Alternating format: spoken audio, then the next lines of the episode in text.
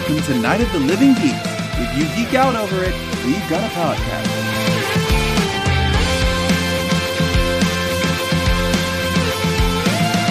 Hello, everyone, and welcome to a brand new episode of Podcastica, a Doctor Who review podcast here on NOTLG.com, episode 164 The Brain of Morbius.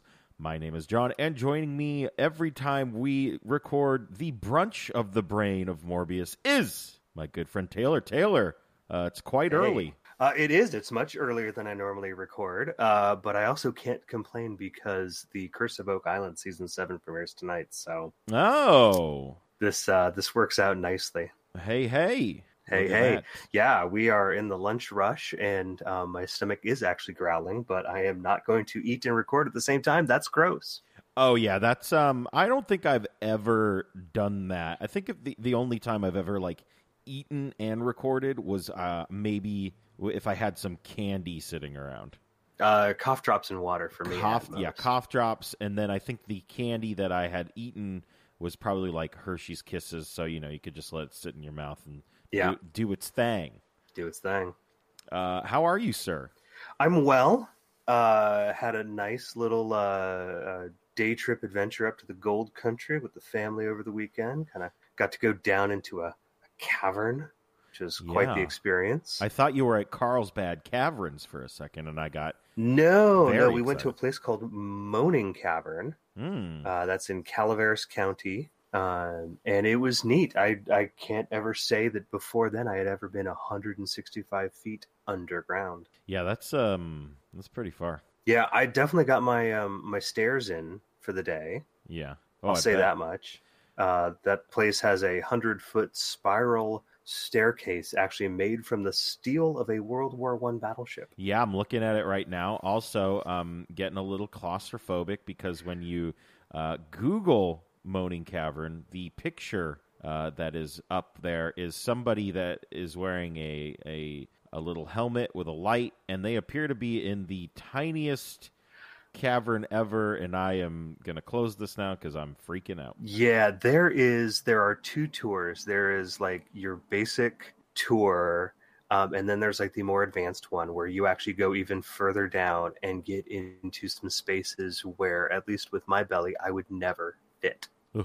I don't like it. I would never possibly fit. No, we we just went on the basic tour, um, but even as you first descend, there is um, a series of staircases where you kind of, you know, definitely hold the railing, but you're leaning sideways, kind of to fit through the rocks. hmm Um, so if you do suffer from claustrophobia, it does it is kind of triggered right away. But it if you get to the bottom of the staircase, it opens up and it's way cooler. Although if you never ever want to be in a giant cavern with all the lights off, because they do do that on this tour. Um, oh, it's it was nuts. Ugh. It was nuts. By the way, you need to watch Hellier. Speaking of caves, You'll get me one of these days. I hope to. It's it's daytime. It is You're not- daytime right You're now. not in a cave. You're It is. fine. You should watch it. Very true. I All also right. have in my queue, uh, what is this, 14? 14 matches I have to watch, and my, my good friend Dan, who I think might listen to this. I'm not sure if he does. Hey Dan. Hey, Dan, if you do, I can't remember. Um, Dan is a Yeti on Twitter. Great guy. Yep. Yep. Um, he said, I have four more matches for you. So I'm trying. I, I'm doing pretty good. Dan, Yeah. back off. I gotta I gotta make I gotta make John watch some stuff too. I got to watch the more uh, Kento Miyahara here, Taylor. I'm Yeah. sorry. That's it's I'm sorry. you know you gotta if if if there was wrestling in Hellier, could I get you to watch it? No, I mean I'd still watch it Oh, either way. Okay, cool, cool, There's my commitment. I'll watch it either way. So, fair, um, fair. How are you doing? I'm doing all right. I went Nice. to the uh, wonderful land of Disney yesterday. Gotcha. um, with uh, two of my former coworkers from the Bay Area, from from Azazi. Uh, oh, okay. yeah, um, and we did the. We went through Star Wars Land a lot. We went through Galaxy's Edge. I hadn't been there in. Uh, I hadn't that. I think that was the most time I've ever spent in Galaxy's Edge, which was a lot of fun. Um, explored some of the shops, did all that good stuff, uh, and then uh, one of one of the people I was with was like, I want to do the lightsaber experience. Oh, uh huh. So he, you know, bought the experience and he could bring both of us in with him, which was awesome. So I got to see that whole uh, how that whole thing is done, uh, how you Neat. build the lightsaber and stuff like that, and it was very cool. Uh, and yeah, I walked. How many steps did I walk yesterday? What do you think? How many steps do you think, Taylor? Oh, I'm going to say 18,500. I believe you are off by a lot. Oh goodness, I walked uh, twenty four thousand steps Ooh, yesterday. hot damn. Yeah, um, I am. Uh, I am sore today. I believe it. There's a lot of steps, um, but you know, good times overall were had. What else has been going on with me? That's pretty much it, man. I don't. Yeah. Think... Oh, I saw Dinosaur Junior on uh, this past Saturday. Yeah. Oh, I remember seeing that on uh, on uh, Instagram, I think. Bucket list band for me. I love Yeah. Dinosaur Junior. They played um, much longer than someone had told. Someone's like, "Oh, they they only play for thirty minutes," and I went, "Oh, that's a bummer." Yeah, they played well over thirty minutes, Nice. uh, which is great. Um, great energy. Um, the venue I went to, which uh, is escaping me at this moment in time, was basically felt like a mini Warfield. okay. I know the Warfield. Yeah, um, Mhm. Mm-mm. it was uh, it was pretty cool. I really liked it. Um, the opening band was was cool as well. Um, yeah, it was w- w- the Fonda Theater. Okay. great uh, theater in downtown uh, in Hollywood. All right. Yeah, very cool. Um, a lot of fun. Took Lauren with me. Um, she had a good time, and yeah, I think that's pretty much everything I've been up to. You know, just Nice. kind of uh, fun employing it away. I might go to the zoo soon. Good heavens. I want to go to the zoo, man. All right. You Yeah. know, speaking of theaters, uh, uh, Seven I just dropped the latest episode of If Memory Serves, and we talked about the Gaslighter Theater. Oh, I did see that. And Yeah. did you know I played that theater in one of its last shows? Oh, no kidding. Yeah.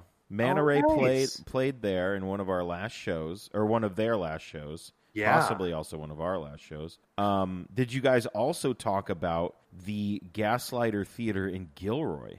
Uh, we did because that's where our parents had their first uh, date. Oh, with the and, and it had basically it felt like it had a roller rink in the middle. Did it? Okay. At least when I went, if it felt like I mean maybe that was supposed to be the dance floor, but it felt like um, you know, it it was very weird. Well, we're, we're we were talking about their location. I'm not sure if it was all the way in Gilroy, but it was It was it was their location in 1968. It was like in a strip mall kind of old. It almost looked like an old westerny town. Uh, that might be where we're talking about. Yeah. V- It was. Uh, I I saw one of my friends' bands play there. A lot of. I mean, uh, the the Gaslighter mainly. You know, it was a theater before, but then it became like a place where local bands would play. Yes, And and, I think that was something that they had to do because not everybody cared to see melodrama and vaudeville, and All so time, yeah. it became like let's let the local bands play. I mean, one of the local bands that uh, I that uh, really benefited from that was Downside, later to be known as Strata. Okay, um, and that you know they signed a record deal. They were touring for a while, and they're coming back actually at uh, the beginning of next year, which is pretty exciting. Yeah, a Oh, lot of lot of great memories at the Gaslighter, and I'm sure Nice. uh, you share even more of those memories on uh, if memory serves. yeah, yeah, definitely check it out. Perfect, wonderful. Uh, all right, before we get into the brain of Morbius, which I'm uh, extremely excited to talk about. Same. basically the opposite of uh, 163. I guess I was yeah. Uh, let's uh, let's get into some Who news here because it's been a little while. Yeah, it has, and boy, we've got uh, a fair bit of Who news. Aside from the fact that, uh, like the BBC Doctor Who's Twitter was like, "Hey, watch this space," Yeah, to which I used the podcast account to go, "Okay, we're watching. Yeah, We're still we're still watching." yeah. Can I blink? My eyes hurt.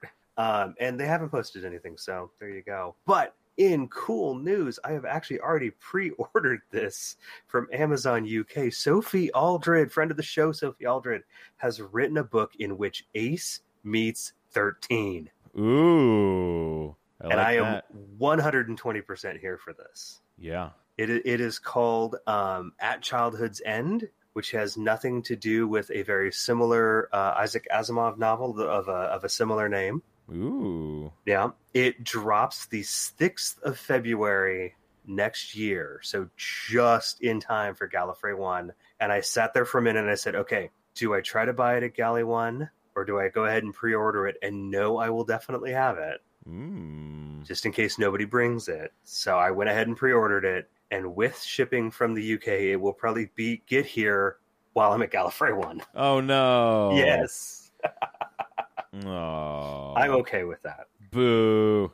Yeah, that's, Ah. that's fine. That's fine. It happens. I would rather order it and know it'll be here than go, oh, it'll be released in America on this date and have that pushed back by like God knows how long, like they do with the Blu-rays. Yes, they're very true. Very true. Oh my gosh. well, the uh, second Doctor story, Fury from the Deep, uh, will also be getting the animated treatment in 2020. Ooh, yes, I did see uh, the little teaser for this. Yeah. Um, so not only are we getting more of these missing stories animated, which is always excellent, um, it's actually the second second Doctor story to be getting the animated t- treatment in 2020, which also now means I think we're getting more second Doctor content in 2020 than we're getting 13th Doctor content in 2020. I mean, I uh, don't like that, but also, hey, I do like it. Yeah.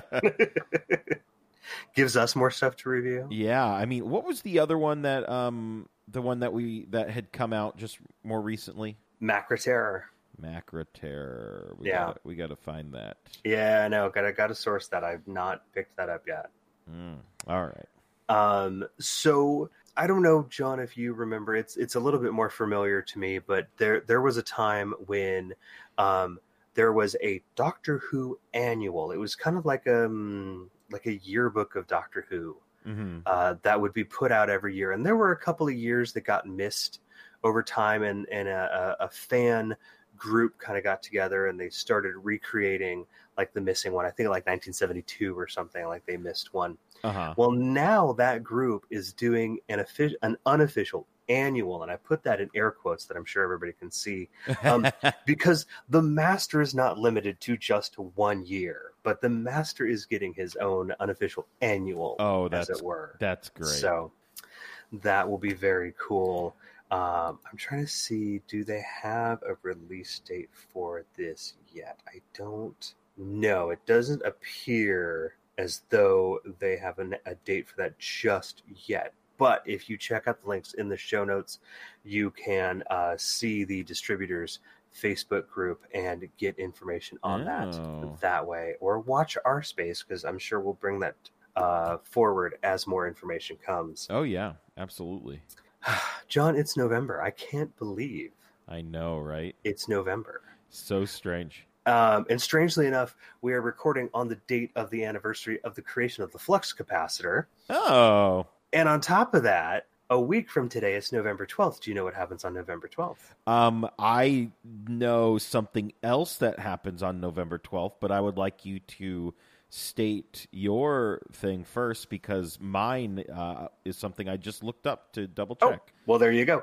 Um, the Edge of Time, the the Doctor Who VR game, uh, is will be released a week from today. So if you are a Oh, VR. uh, VR user, which which I'm, I'm not, I am not either. No. uh, if you are and you don't get dizzy and puke all over the place from it, uh, uh, check that out. And also coming out, according to Amazon.com, the Macra Terror on DVD in the States, Oh, really? November 12th, 2019. Um, Breaking news. So maybe uh, we might need to make some purchases here. I think so. Yeah. I think so. There well, you go. um, from from this point out to the rest of uh, Who News, consider this spoilers. Spoilers. Um, Empire magazine uh, actually has some solid speculation on when season twelve may start. Now, again, this is may start. This isn't confirmed on Mhm. any way, shape, or form, but.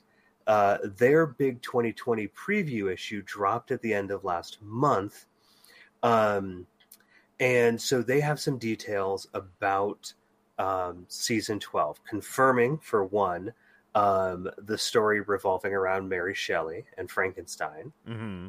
Um, worth pointing out that the awesome new podcast, Historical Hookups, just had an episode involving Mary Shelley. So go and check that out Yes, because that did. is hilarious and delightful. Oh, I they they appreciate every all of uh you sent them a uh a little uh, Fan art. fan art and they Yes. they all absolutely went insane for it, which is great. Well, when you refer to something as a black forest and you're making fun of Napoleon, it just kind of came together. I hope they don't actually try to like reprint that because I literally just stole clip art off the internet. oh, I don't I don't But- think they will, but By all means, if they want to use that as inspiration for for some sort of merchandising and have somebody else draw something, please, by all means. um, anyway, um, so uh, they're talking in Empire Magazine um, about Series 12. Uh, was in a uh, part of the magazine covering holiday television specials. Um, they're kind of taking the idea that um, Series 12 could start on New Year's Day. oh man, that would be crazy. Yeah. To which we then would have the next, the first 10 weeks of the year uh, be season 12. That is very interesting. Yeah. And then further take into that the fact that Titans Comics, which the season two of their 13th Doctor comic is due to drop on January 8th, you kind of get the Hmm. feeling that you wouldn't want the new season of the comic coming out before the new season of the show. Very true. Yeah. So we are still watching that space for hopes of maybe a season 12 trailer, maybe with the children in need stuff, which I think is uh, Coming about up. a week or 10 days away. Yeah, it's coming up. Uh, that's Yeah. very that's very interesting. Mhm. I um you know for them to to do that to just be like oh by the way this is the start of the season that's that's a shocker for fans for sure and I Mhm. think we would all be pleasantly surprised and happy with that. Um, yeah, man. Woo. I know. I like that. know. also, I didn't know that the uh, Judoon were going to be in the Mary Shelley episode. I, you know, I read that sentence as two separate stories because I Oh, believe it- the Ju- you're the, right, The yes. Judoon are in present day, like Gloucestershire or something. Yeah, I'm look. Yeah, I'm seeing that right now. Yeah, it is. There is a comma between. What can I say? I'm an editor. uh, anyway, the last bit of news is that this absolutely annoying, I hate it so much that I have booed at HBO in all caps, um, deal to air. Uh, or, or stream, I should say, all of Modern Who. Um, well, information about that deal has apparently confirmed that seasons 13 and 14 are happening. Yes, I did. That was uh, very breaking news on my Twitter feed, hmm where they were like, "Um, did they just say thir- seasons 13 and 14?" So, I mean, hooray! Yeah, That's good. Um, and that that also actually goes in line with a very old piece of news uh, that we had talked about. Um, gosh, I think even before season eleven, with a Chinese-based streamer, where they had talked about five years worth of Yes, Doctor Who. So that that all kind of falls in line together with what we're yes. All the getting out of this HBO Max deal. all the pieces are falling together. I think another I don't know if we talked about this um last time, but another piece of season 12 news is um this is for sure a spoiler. And I can't remember if we spoke about it last time. Did you see all the Daleks on the bridge? Uh, yes, I did see all the Daleks on the bridge, um, and I, I think it was one of those things where I was like, "Oh, yes, gosh," yeah, liked it on uh, Twitter or whatever, and then obviously since your likes just kind of filter away with all the other likes Yes. that you have, rather than bookmarking it as you should, um, completely forgot to mention that. But yes, there has still been some filming. Yes, there's going on. definitely some filming going on. People running through the streets. Um, the bridge where they it's like they're filming on a bridge, so they still need to have the bridge operational uh, in between takes. Uh, where they're filtering people through. Um, it looked to be an army of Daleks against um, our Dalek that we saw in the New Year's special. Yes, in resolution. So, um, very interesting stuff there. Um, And man, I mean, I guess we'll see season season twelve. I'm this trailer is probably going to blow our minds when it comes out. Well, and I have seen people say that it is it is a a darker, scarier season. Which hey, I'm I'm all here for it. We got you know we got a lot of great uh, episodes in the last season, and I think now that we're all settled in, let's let's go, let's do it. Right? Yeah, very, very, very exciting. And now it's time. It's Yeah. time to talk about the Brain of Morbius. Almost, almost everybody. The Brain of Morbius, starring Tom Baker as the Doctor, Liz Sladen as Sarah Jane Smith, Michael Spice as the voice of Morbius, Stuart Fell as the body of Morbius. Oh, look at that, the brain and Yeah. the body. Uh, Philip Maddock as Solon, and Mhm. Cynthia Grenville as Maren. It was written by quote unquote Robin Bland. Forgot to mention that last time. And directed by Christopher Barry. It first aired January 3rd through the 24th of 1976 and is the fifth story of season 13. And we have quite literally a slew of story notes brought to us by the fine folks at TARDIS Wikia. Yeah, boy, oh boy. Um, so I might kind of plow through some of this.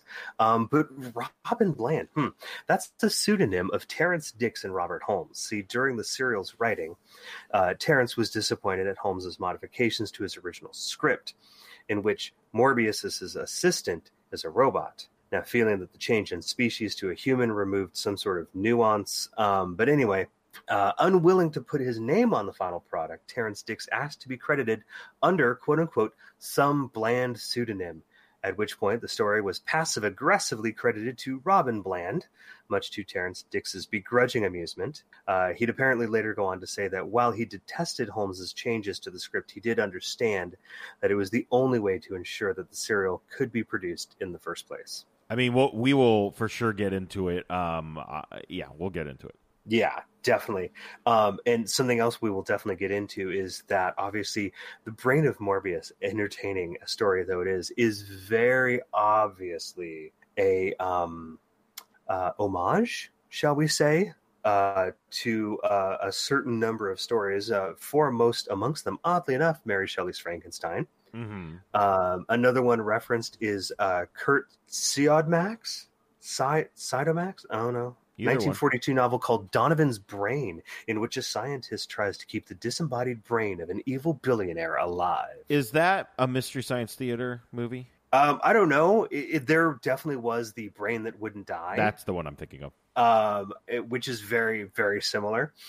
And and last but not least, H.P. Lovecraft, H.P. Lovecraft's Herbert West, Reanimator, uh, in which a chemist and his fearful assistant attempt to resurrect the dead, as you do. Yes, and that is also a a movie as well, right? Oh yes, Which I'm is- sure it is. Which Uh, I know Reanimator.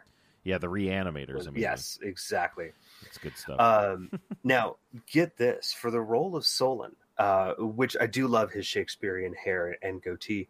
Um, Christopher Barry actually considered trying to cast horror film icons and former Doctor Peter Cushing um, or Vincent Price. Wow, that would have been Could crazy. Imagine that would have been insane. either one of them in that role would have been epic. I will say though, I mean, um, uh, Philip Maddock was fantastic. Oh, he was great. He was great, and we will, I'm sure, talk about his performance. Um, I very much enjoyed it. But can you imagine Peter Cushing or Vincent Price? That's so crazy. Oh man. Um, one of the other things we will talk about is is this uh, is this mental battle in in episode four, and many of the faces in that battle between the Doctor and Morbius are members of the production team who worked on this story. Um, and if you're watching at home, in order of appearance, they are Christopher Bart, uh, Baker, excuse me, Robert Holmes himself, Graeme Harper, Huh. Douglas Camfield, Philip Hinchcliffe, Robert Banks Stewart, George Gallaccio, and Christopher Barry himself. Oh wow! So these are uh, I was you know I was wondering. I assume these are all of the former lives of Morbius. Um, no, actually, part of the whole thing is that um, this actually is supposed to imply that the Doctor had lives before Hartnell. Oh, Yeah, interesting. Yes. So this is something that that this story did that threw fandom into something of a tizzy. That I did not know that. Yeah. That's Once again, thank you, TARDIS Wikia. yeah, that's very interesting because I mean we you know we see. Eh, we'll get into it. We'll get into it. we will, and we're we're almost there. We're almost there. We have one last story note, and then my world famous synopsis. yeah. Um, so Maren of the Sisterhood of Karn, uh, the traveling Sisterhood of Karn, whatever, Yeah. mentions a race called the Hoothi, or at least that's how I'm pronouncing it, hmm uh, who travel in silent gas dirigibles. Uh, they're called the Muthi, according to Terrance Dicks's script. But since the Grenville pronounces the name as Hoot Eye, um, this is Hmm. quite clear on the DVD. Um, now, see, author Paul Cornell, friend of the show, author Paul Cornell, featured those creatures in his original Doctor Who novel, Love and War, which also Oh. introduces Bernice Summerfield. Oh, awesome! Yeah. That. So, and and I believe I, I, I'm I'm almost 100 percent confident in quoting this is that the brain of Morbius either is one of Paul's favorite stories or was his first story. Ooh. And so, having made that impact, that's one of those reasons why he uses the those creatures later on in his novel. Interesting. Yeah. Well, we're almost there, but as you said, we have a world famous synopsis, so take it away. Indeed, on a dark and stormy night, the Doctor and Sarah Jane land on Karn and stumble into a story stitched together like Frankenstein's monster's own pieces. Now, granted, that monster didn't have a sweet giant lobster claw or the mind of a malevolent Time Lord, but we do get introduced to the Sisterhood of Karn, who appear to have an issue with their pilot light. Oh goodness! So I, I just want to say this. uh, I know there were script um, problems or issues between that gave us Ro- Robin Bland as the pseudonym. Mm-hmm. Uh, but goodness, this was a very uh, well structured story um, that didn't feel like there was any wasted time. Uh, I really thoroughly enjoyed this. Um, every every question I had was either answered immediately or very soon after. Nice. Um, no gaps in anything. I I thoroughly enjoyed this very very much, and also, I mean, uh, we just need to say that Elizabeth Sladen just killed it in this. yeah. She was, if anything, I mean, in a, in in a world in a world where there's like a lot of great acting and also voice acting going on, she just uh, was the shining star to me in this. Yeah, this, you know, I, I think a lot of people may just look at stills from Brain of Morbius and go, "Oh my God, what is up with that creature? he is just a, a, mishmash of two dollar parts out of the uh, uh, the back room in the prop department or something." And and start start to dismiss the story um, based just on that. Um, but this, you're right. This is a actually a really solid story. It's very, very clearly a Frankenstein uh, uh, allegory. Um, but it's amazing having watched it to go, wow, this is where we get the Sisterhood of Karn introduced. Um, and so much Yeah. in the story actually goes on to affect future aspects of Doctor Who lore. Like we would not have had the Night of the Doctor Yeah, if it had not been for the brain of Morbius. very true. Very very Uh, true. Yeah, it's just anytime the sisterhood comes up now, we wouldn't have that if it wasn't for the story. Absolutely. Um, yeah, a lot of ramifications on the. Uh, Absolutely, um, absolutely. I mean, I mean, we're on Karn. Um, there was a lot of like uh, the the sisterhood, for for what I understand, is mighty powerful because they can um, teleport things, Yeah, which was um, which was very interesting. And actually, it, it, it's funny because like you know they think the doctor is the enemy, but they act they actually end up accidentally saving him yes, the first time around, which I love. yeah, yeah, exactly. Because the the the sisterhood, um, they are expecting uh, the Time Lords to show up to try and take the elixir, and they are literally running out of elixir because this like flame that like burns this uh, uh, uh, sap or something in the rocks Yeah. which sap doesn't come from rocks, but I'll run with it. um, to create this life giving, enhancing, and extending elixir. Um, it, it, it's running out. The flame is dying. Um, the thing they're worshiping is is dying, um, and so they are expecting the Time Lords to show up and and take the last of this from them. And so when the Doctor just happens to show up by chance, Yeah. um, they're like, "No, you are the enemy. We are. Uh, we will stop you." And he's like, "But I can help fix this." And they're like, "No, we don't believe you." The uh, the rocks contain rare minerals and compounds which are released into the water when heated. So that is Thank you. that is how we uh, that's how we make that sweet sweet elixir of life, y'all. It is. It is rock tea, Rock tea. Mmm, rock tea. Is that like stone soup? sort of, or, or dubious food in Breath of the Wild or something like that. Maybe. Oh, yes. Um, man, I, I don't even know where where to. I I just really would want to talk about um Solon forever. Be- yes, because uh, Philip Maddock is he's that dude for sure. I was just every scene he was in, he was just doing doing the uh, the Shakespearean work. it was just so good, yes, and he is also what I'm looking at here. He is not a stranger to the world of Doctor Who. Oh, what else has he been in? He was in the Daleks' invasion of Earth, oh, and he was in the Krotons. okay. and he was in the War Games. Oh, wow, He played the Warlord, the villainous alien, wow. and he's in the Brain of Morbius, Morbius, and the Power of Kroll. Oh, how did we miss him in the Power of Kroll? I don't know who was he in the Power of Kroll. Who were you? He was uh, Fenner, F E N N E R. Yeah, that would be Fenner. I God, I'd have to I'd have to see a picture of him in the role. I'm I'm I'm looking him up right now. That which will Okay, not help. sounds good. Oh, Um, oh my goodness! So he was one of the guys who he was one of the humans. Um, Ah, he was okay. a crew member. Yes. Um. Wow. Yeah, he looks nothing like he looks nothing like him. No no no masterish goatee nor Shakespearean hair bob. No, they call Gotcha. him a Doctor Who regular, which is great. Clearly, if he's been in that many stories. He was called to play Fenner at the last minute too. Huh. Interesting. Very, very interesting. There you go. But um, I mean, I man, that makes me even more happier that he was a that he was a regular.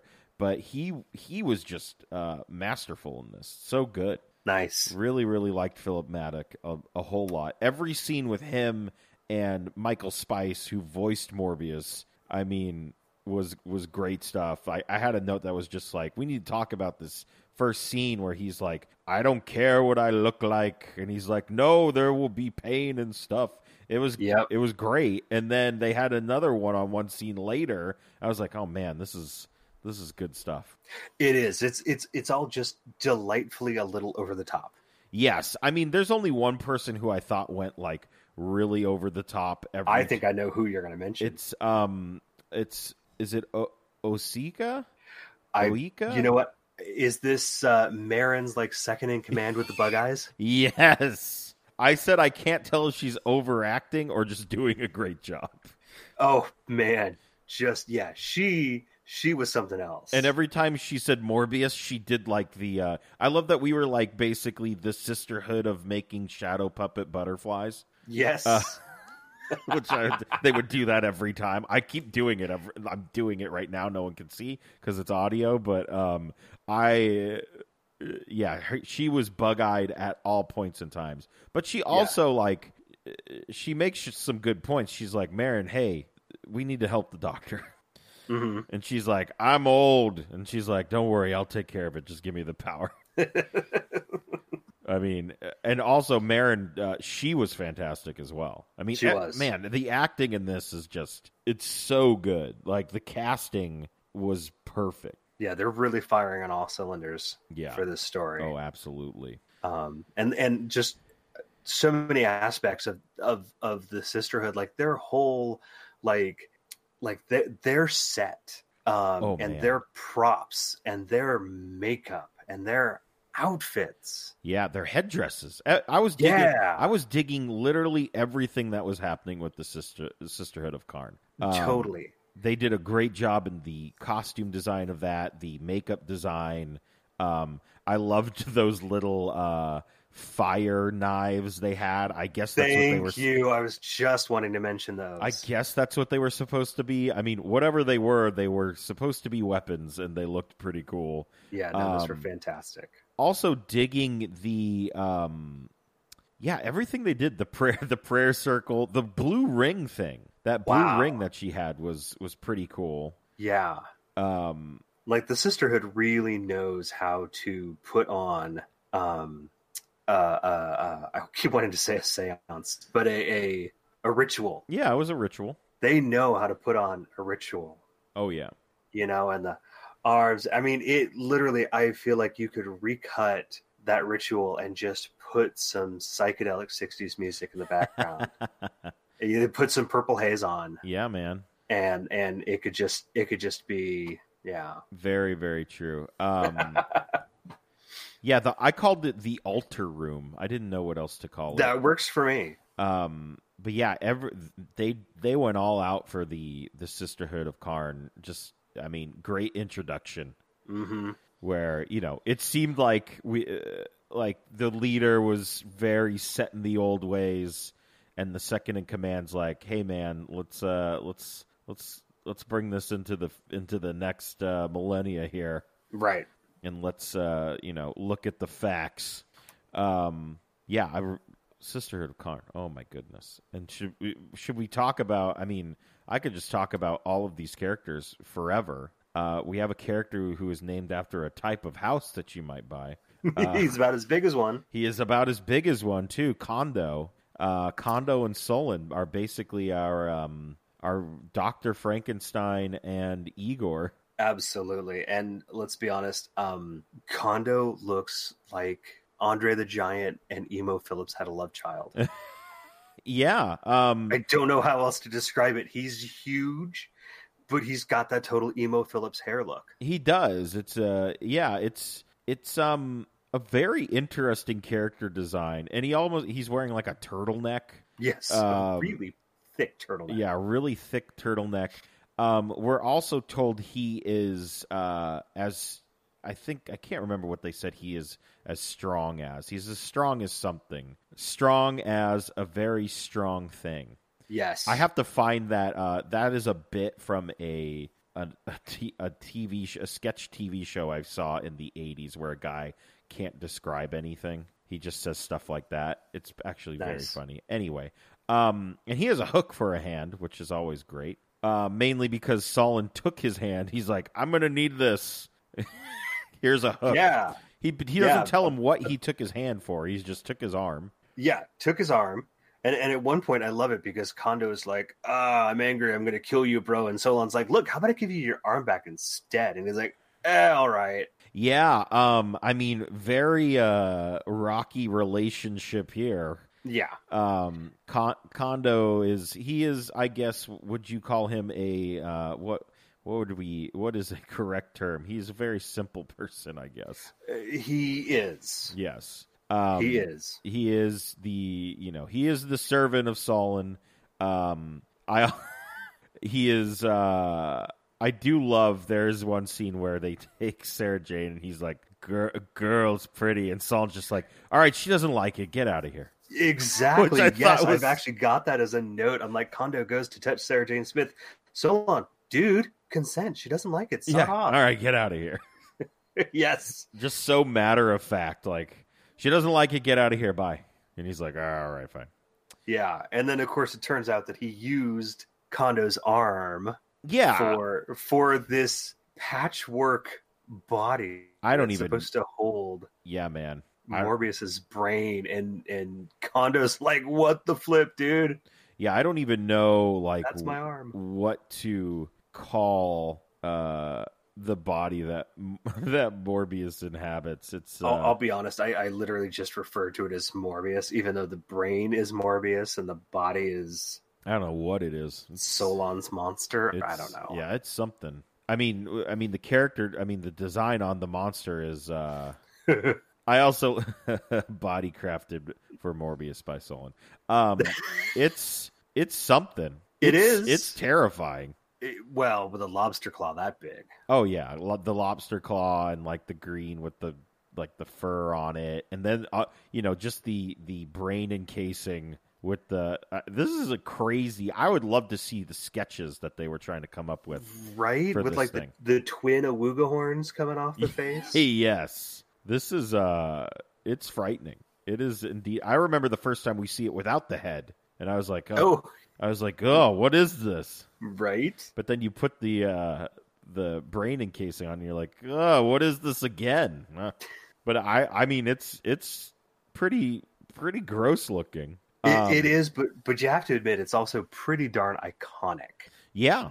Oh, absolutely. You know, absolutely. you you think of that fourth Doctor era, like peak Doctor Who, uh, floppy monsters, wiggly sets. You know, eventually this character comes to mind. Oh, absolutely.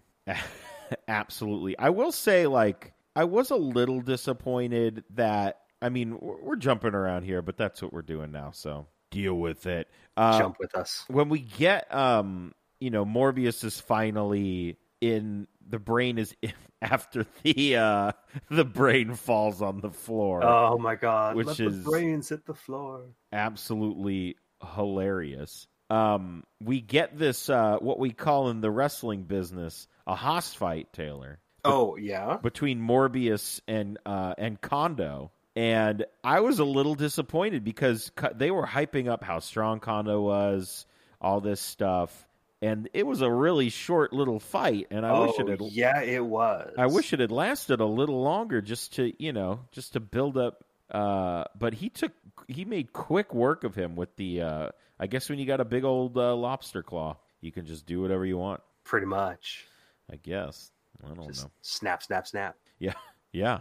Uh, and he he used that mon- monster claw or that uh, monster claw, the lobster claw to uh, to great use as he went on. I thought he had actually hugged Solon to death. That right? Yes, I totally thought Solon was done for. I was like, oh man! And I also thought Kondo was done for when uh, he's like, wait a minute, you used my arm on this dude. What what? And then he's like, forget it, and just shoots him. He Right, shoots him like okay, let's- five times. yeah, can we talk about this for a second? Yeah. Because um, Solon, yeah, just completely unloads into Kondo, um, and and we get for Doctor Who um, a pretty convincing squib. oh yeah, yeah, we do. Like we get a proper shot, a pro, we, you we, you get blood splatter Yeah, coming out, and that is not something you actually see very much uh, in Doctor Who. I mean, you will get you know you'll get gunshots and, and, people just you falling might over. you might get puffs of smoke. Yeah, you might get somebody falling over.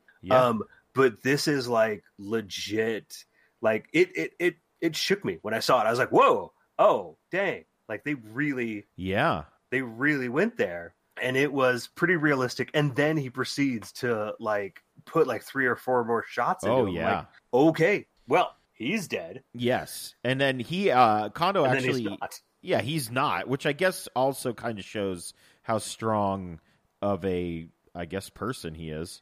Um, either that or they realized crap we still need him for something well, yeah, because he needs to save uh, Sarah Jane, because Morbius is about to uh, murder Sarah Jane after Yeah. she gets her sight back, which we will talk about.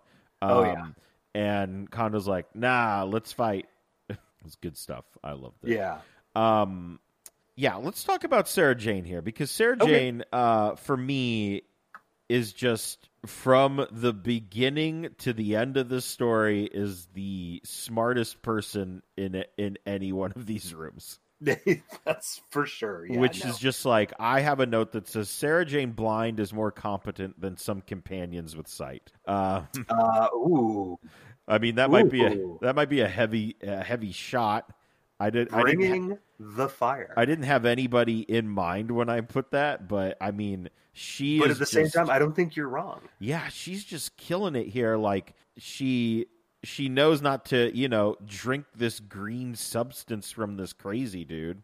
right Uh, immediately just dumps it and then pretends to pass out. um, disguises as a sister of sister of uh, Karn to set the Doctor free. Uh, and then you know, I, does she actually pretend? Oh no, she doesn't pretend to be blind after she's gotten her sight back. Does she? No, I don't think so. No. No. Um, but all the emotions she's going through in the scene where she where she's like, I can't see, is fantastic. I believe that's in episode three or maybe the end of two. I can't remember, but holy moly, there's just a really great scene between her and the doctor where they they are joking, but she's also like panicking because she can't see. Mm, yes, yes. Uh, I know which part you're talking about. Very good stuff there. And then her just, you know, wandering around, uh, trying to find her way to the doctor uh, without the use of of sight was was great. I thought she this was I mean, this is uh I'd put this up here with the episodes I've seen of Sarah Jane Smith for sure. mm-hmm. Mm-hmm. Um, yeah, she did it. She did a great job. It's hilarious that I only have one note for Tom Baker, and it's he's so cranky. because I think in the beginning he's just like, "Why did you take us here? I don't Yes, understand." He, is shouting at the the Time Lords because they've been interfering in, in where he goes. They've been using him to get their deeds done. Yes, um, Dirt cheap. yes, those dirty deeds done dirt cheap for That's sure. Um, I mean, I thought Tom Baker did great in this. He his uh, his comedic timing and is you know it's always on. Uh, and this also kind of goes with uh, the directing where they're he's walking into the cave after he escapes uh, Solon for like the fifteenth time. Uh, a lot of escaping and also going back under your own uh, uh, under the your own will. Yes. Uh, we'll we'll get we'll get to that as well.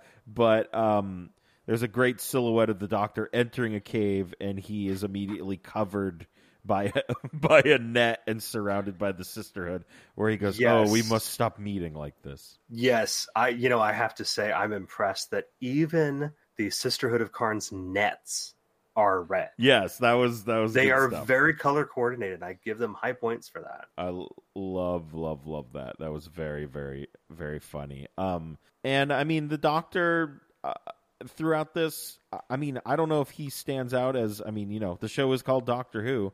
I don't know if he stands out to me. I mean, in some scenes when we get the uh, the brain wrestling. Uh, when he's trying to goat him into that where he's like i don't think your brain is uh is strong enough dude he's like i'm the first and he's like no i don't think so let's let's do this uh that those scenes were great um every scene with the sisterhood was great because he was like Mhm. not completely taking it serious the entire time um Right. the whole thing where he restarts i think as you called it the pilot light yes. um, that was good stuff. Um, yeah, when when he's talking, when the sisterhood's talking to the doctor the first time around, uh, just a lot of good. Just overall, as I said, fantastic. And, and can I say, with respect to the doctor um, and the whole pilot light issue, he keeps a match in his hair. yes, that's very. What? that seems very problematic. It's not where I would keep it personally, but I don't have Tom Baker's curly mop. Yeah. Oh no, I I, Um, I don't either, and I don't think I would do that. I, I do love the fact that at one point uh, uh, the doctor makes a reference to what he looked like as the third doctor, and Sarah Jane goes, "Well, I rather liked it." Yes, that was And I'm funny. like, "That's adorable. I love it." that was fun. oh, when he's when he first meets, I like as I said, Solon just killing it. He's like, "Oh man, your head's awesome." yes, yes, yes, yes. That's exactly what it was. That's right. He just needs. He's just very happy to see the doctor's head.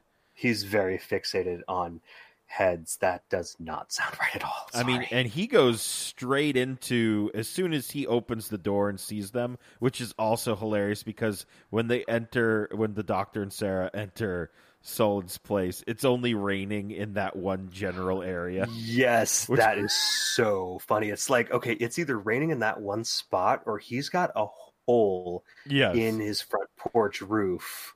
Which would make letting all the water through. I mean, it's an evil laboratory, so I mean, maybe That's right.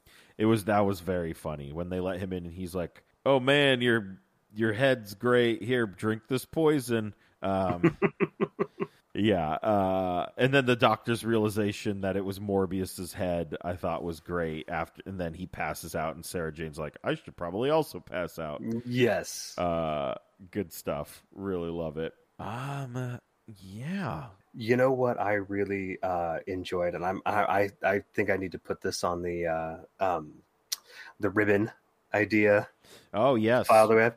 You chicken brained biological disaster. yes. Goodness, that's great. Yeah, that's a good one. And uh, let's talk about. Uh, I want to talk. So you think, or i i according to TARDIS Wikia, those were not past Morbiuses; they were past Doctors. Yes. Interesting. That is that is that is what I have read. Like I said, it is it's it's a TV show injecting a bit of like, oh hey, let's do this, and then every episode after that going, mm, yeah, no, that wasn't a good idea. We're just going to pretend it didn't happen. Yeah, that's so strange. They also on TARDIS Wiki have an image of every person that is Mhm. shown, which is cool. Um, man, I do. Yeah, they were supposed to. Oh, but fans ignored it. That's so funny. And then they picked up on the third because uh, I mean, how many? fi- There's two, four, six, eight, and then nine, ten, eleven, twelve. So if that was the that's Yeah, very. I think I think that literally would imply that Tom Baker is the twelfth Doctor. yes. That's very. if I did my math right. So I do love uh, that everyone's just kind of hand. uh, The fans are like, "Nope," and just hand wave it, and they're like, "All right, fine." So, oh, the thirteen incarnations was four serials after this. That's the first time they mention it. Oh, okay. So that wasn't even established yet. No, it wasn't. Oh, oh, oh, oh. Okay, good catch. Good catch. Yeah, that's uh, it says that in the in the little notes here. That's very interesting. He went on to say that no matter how many Who fans say these are mind battle faces or past incarnations of Morbius doesn't matter, followed by him stating the fact that he played the Doctor. And this is Philip Hinchcliffe saying this Yeah. so weird that's so uh i mean y- y- you feel like well unless um the fourth the the the serial that came after this that stated the 13 incarnations was uh written before this one and just in the order it was released so weird Yeah. so strange that's such a like yeah. a, Can- canon is a funny thing. it is a funny thing but uh i mean I, I don't know why he's just like, oh, it doesn't matter if they think it's the past incarnations of Morbius. Because I took it, when I was watching the scene, this is what I took it as. I took it as we saw the past incarnations of the Doctor, hmm and then we switch over, just the way it was filmed implied that we we were now like the Doctor.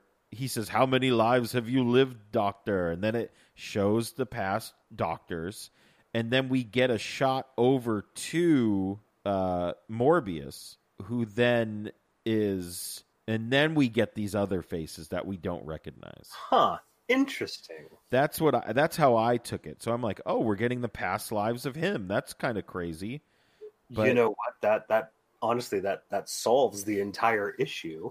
I mean, that's why it makes it. That's why I assume people thought that. I mean, y- you could also just, you know, be like, well, the, you know, they're like, oh, these are faces you haven't seen before, and it's like, well, that doesn't make sense. Um, yeah, it's a very Yeah. interesting. It's a very debatable thing. So I wonder if a lot of people, I wonder where people rank this. Um, you know, where they uh where they rank this in in Doctor Who you know in in their top episodes because I I thoroughly enjoyed this episode or these Same. episodes. So I just wonder if people saw that and then when they went no those were supposed to be the Doctor they're like eh and that kind of you know ruins the episode for some people. Yeah, maybe for some people. I really liked it. I Oh, yeah. I had so no, I enjoy. I mean, I can overlook that because there is so much, you know, canon in as long as the show has been around that like not everything is going to match up all the time. You just you just accept it as part of being a fan, Oh yeah, absolutely. you know. So I just I can look look past that and enjoy the rest of the story for what it is. Yeah, very very cool. I don't have a lot of. I mean, I mentioned the silhouette of the Doctor coming into the cave. Yeah, Um, I also love. the- We were talking about Sarah Jane uh, walking around trying to you know feel out where she is, and we get the pan over to uh, to reveal Kondo's hook. I thought was really great. Yeah, There's a lot of good stuff going on in here. yeah, they do definitely take some nice cues from kind of some classic horror ideas. Oh yeah, I mean, it, right down to the Mountain Dew green stuff that Morbius's brain is sitting in. Okay, let's okay, hang on. Let's talk about the brain and the the the tank that it's in and the fact that Morbius when he's talking sounds a little bit like a Dalek Uh, and yes. for some reason he his brain glows in time with his talking as if it were it the Dalek's little light bumps Yes, on, that's on its head. That's very interesting because, and then also when we put his his brain into the uh, the brain thing, whatever it's called, the casing. Um, I mean, it has two little things coming out of it, kind of like a Dalek. Yes, there you go. So, I mean, I- wonder, and I can't believe because, I mean, the way Morbius goes out, his brain's probably fine. I mean, it's science fiction; they can figure it out. I, I am v- cannot believe that there is not some sort of big finish where the Daleks retrieve Morbius's brain and Oh my gosh, and put it in a Dalek. That oh would my be gosh, wouldn't that? Yeah, that would be a great story. I think that there is some Morbius related audio. there is there I- is some Yeah. Okay, um, but boy, that's a great idea. Paging Big Finish. I mean, I mean, paging just regular Doctor Who. Let's bring this dude back. Oh, I think it's a good. That would be fun. I think it's a good. It's a good idea. Um, Morbius's brain. I'm trying to see he uh, the the cult of Morbius. hmm Um, interesting. The Eighth Doctor. So we got the Vengeance of Morbius. We got a lot of stuff Okay. stuff going on here. Can can I just can I just take a moment to pay respects to the visual effect of Morbius's vocal cords Oh yes, as part of that set, as part of the, just his whole yeah. life support thing. That was nuts. That was a neat idea. It's a very cool. Just like they they pan over to it and that's it. Like it's Yeah. just like they show it for maybe uh, half a second, maybe a little longer. Yeah, not very long at all. Uh, very cool. Yeah, I actually really enjoyed the whole presentation with the uh, his brain in the jar and his Dalek sounding voice with the uh, the vocal cords and the brain even lighting up, which I thought was very funny. I I kind of wish they had done it inside of the the bot when he was attached to the body. I thought yes. that would have made this even creepier yeah, it definitely would. but uh i mean you know can't really uh can't really fault it i thought it was it was pretty cool and the brain itself was pretty cool like looking Mhm. i you know i just liked it all together um, we also get the um the very at the end basically when the sisterhood finally decides to step in here after one of their own is killed by uh the monster morbius the morbius Mhm. monster uh and they quite literally just bring torches and run him off a cliff, Yeah. which is, Monsters and fire. Why does it always come down to monsters and fire? I mean, especially as soon as soon as uh, monster the Morbius monster is live, uh, it just immediately was like, I'm gonna put my hand in this fire, Yeah. Oh, yeah. And he's like, Oh crap, I don't like this. Yeah. Um, which is great because that's an establishing thing that now he just doesn't like fire and Exactly. Uh, and again, all, all that all that allegory, all that homage to Frankenstein, you know, we, we get those same kind of tropes, those same ideas revisited. Oh yeah, absolutely, absolutely. Uh, Mhm. Taylor, you got anything else? I mean, like, uh, what did you got anything else that you would like to speak on before we get into final thoughts and the behind the couch Um, scale? You know, I I, I do want to just uh, uh, the costuming we've talked about has been amazing throughout this. I, I'd like Yes. to just um Oh, uh, make note of of how much Solon's outfit actually meant matches the color that really cheap refrigerators were in the seventies. Very avocado. Uh, the, you know, you did mention yes, yeah, absolutely. There was another thing that I, w- I wanted to mention. Is this a new? This is, I mean, uh, clearly we're jumping around here. I don't have the, as much history with uh, Tom Baker. I haven't seen everything, but this is a different coat, right? Um, I think so. And I, I like I'm surprised because we get a lot of people who who cosplay, you know, just classic Mm-hmm. four, and then also who cosplay as the Burgundy four. Yes, his later season. Yeah, but I have Mhm. not seen this coat uh, anywhere. It's a little more fitting than both the other coats. Um, yes. and yeah, I'm I'm just wonder why why uh why we don't see this. I don't know. I, I it may just be that the other two are a little bit more iconic. You know, you think of like Yeah, the larger, almost almost flowing coats Yeah, as as those are, and, and that's true. This this one is a little bit different. That's true.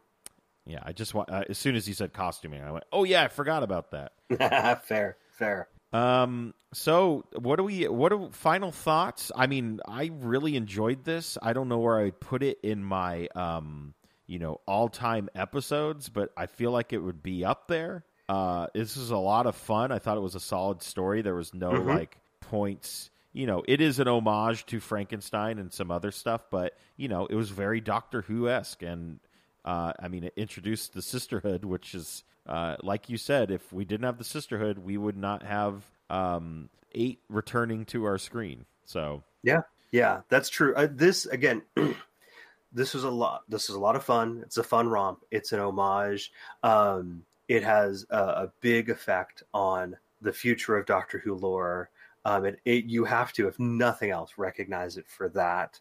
Um, and yeah, I mean, I don't know where I'd put it on a, on a grand chart of things. I mean, it, it yeah, I think it would be, easily be in the top half somewhere. yes, I mean, if I Uh, had, to, if I also had to say, uh, it would definitely be in the top half for sure. um but uh yeah it is i i think i think it is sometimes a bit of an overlooked story for Mhm. whatever reason um i think a lot of people when they try to think of fourth doctor stories they will come to other stories before this one but this this one is a lot of fun and it is it is worth seeing It is it is one that i would recommend Absolutely, I would uh, absolutely recommend watching this, and I'm glad we watched it.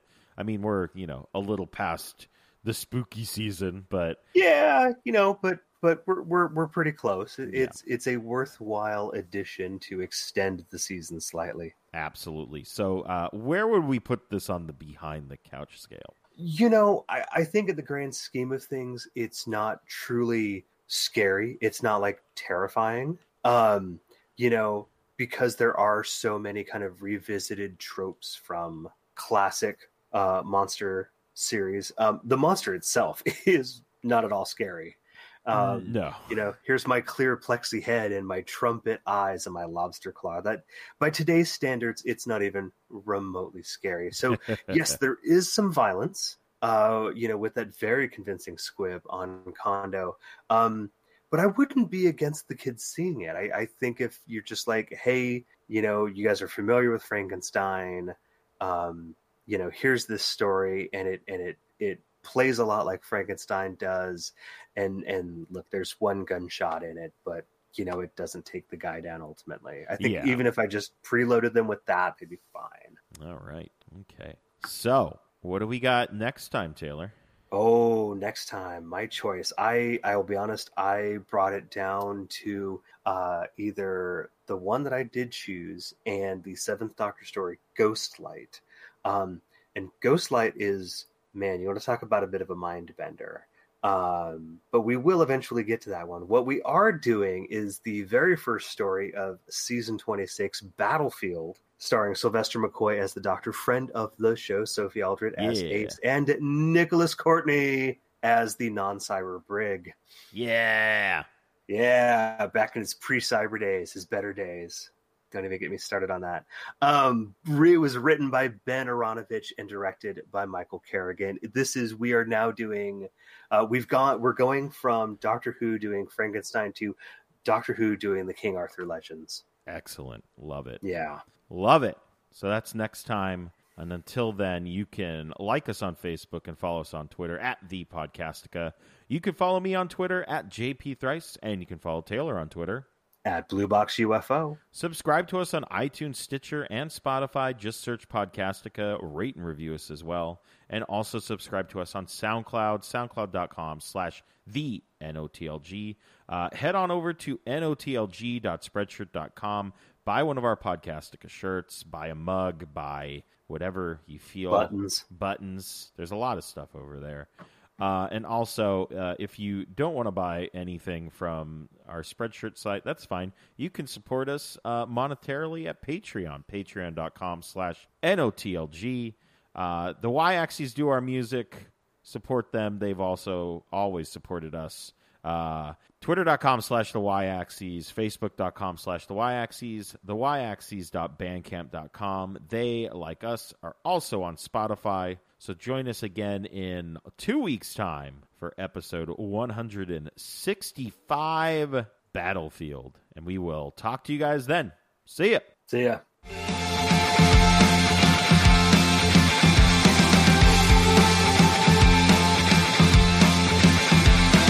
I do have one note about the directing, but it also came with a great line where it's.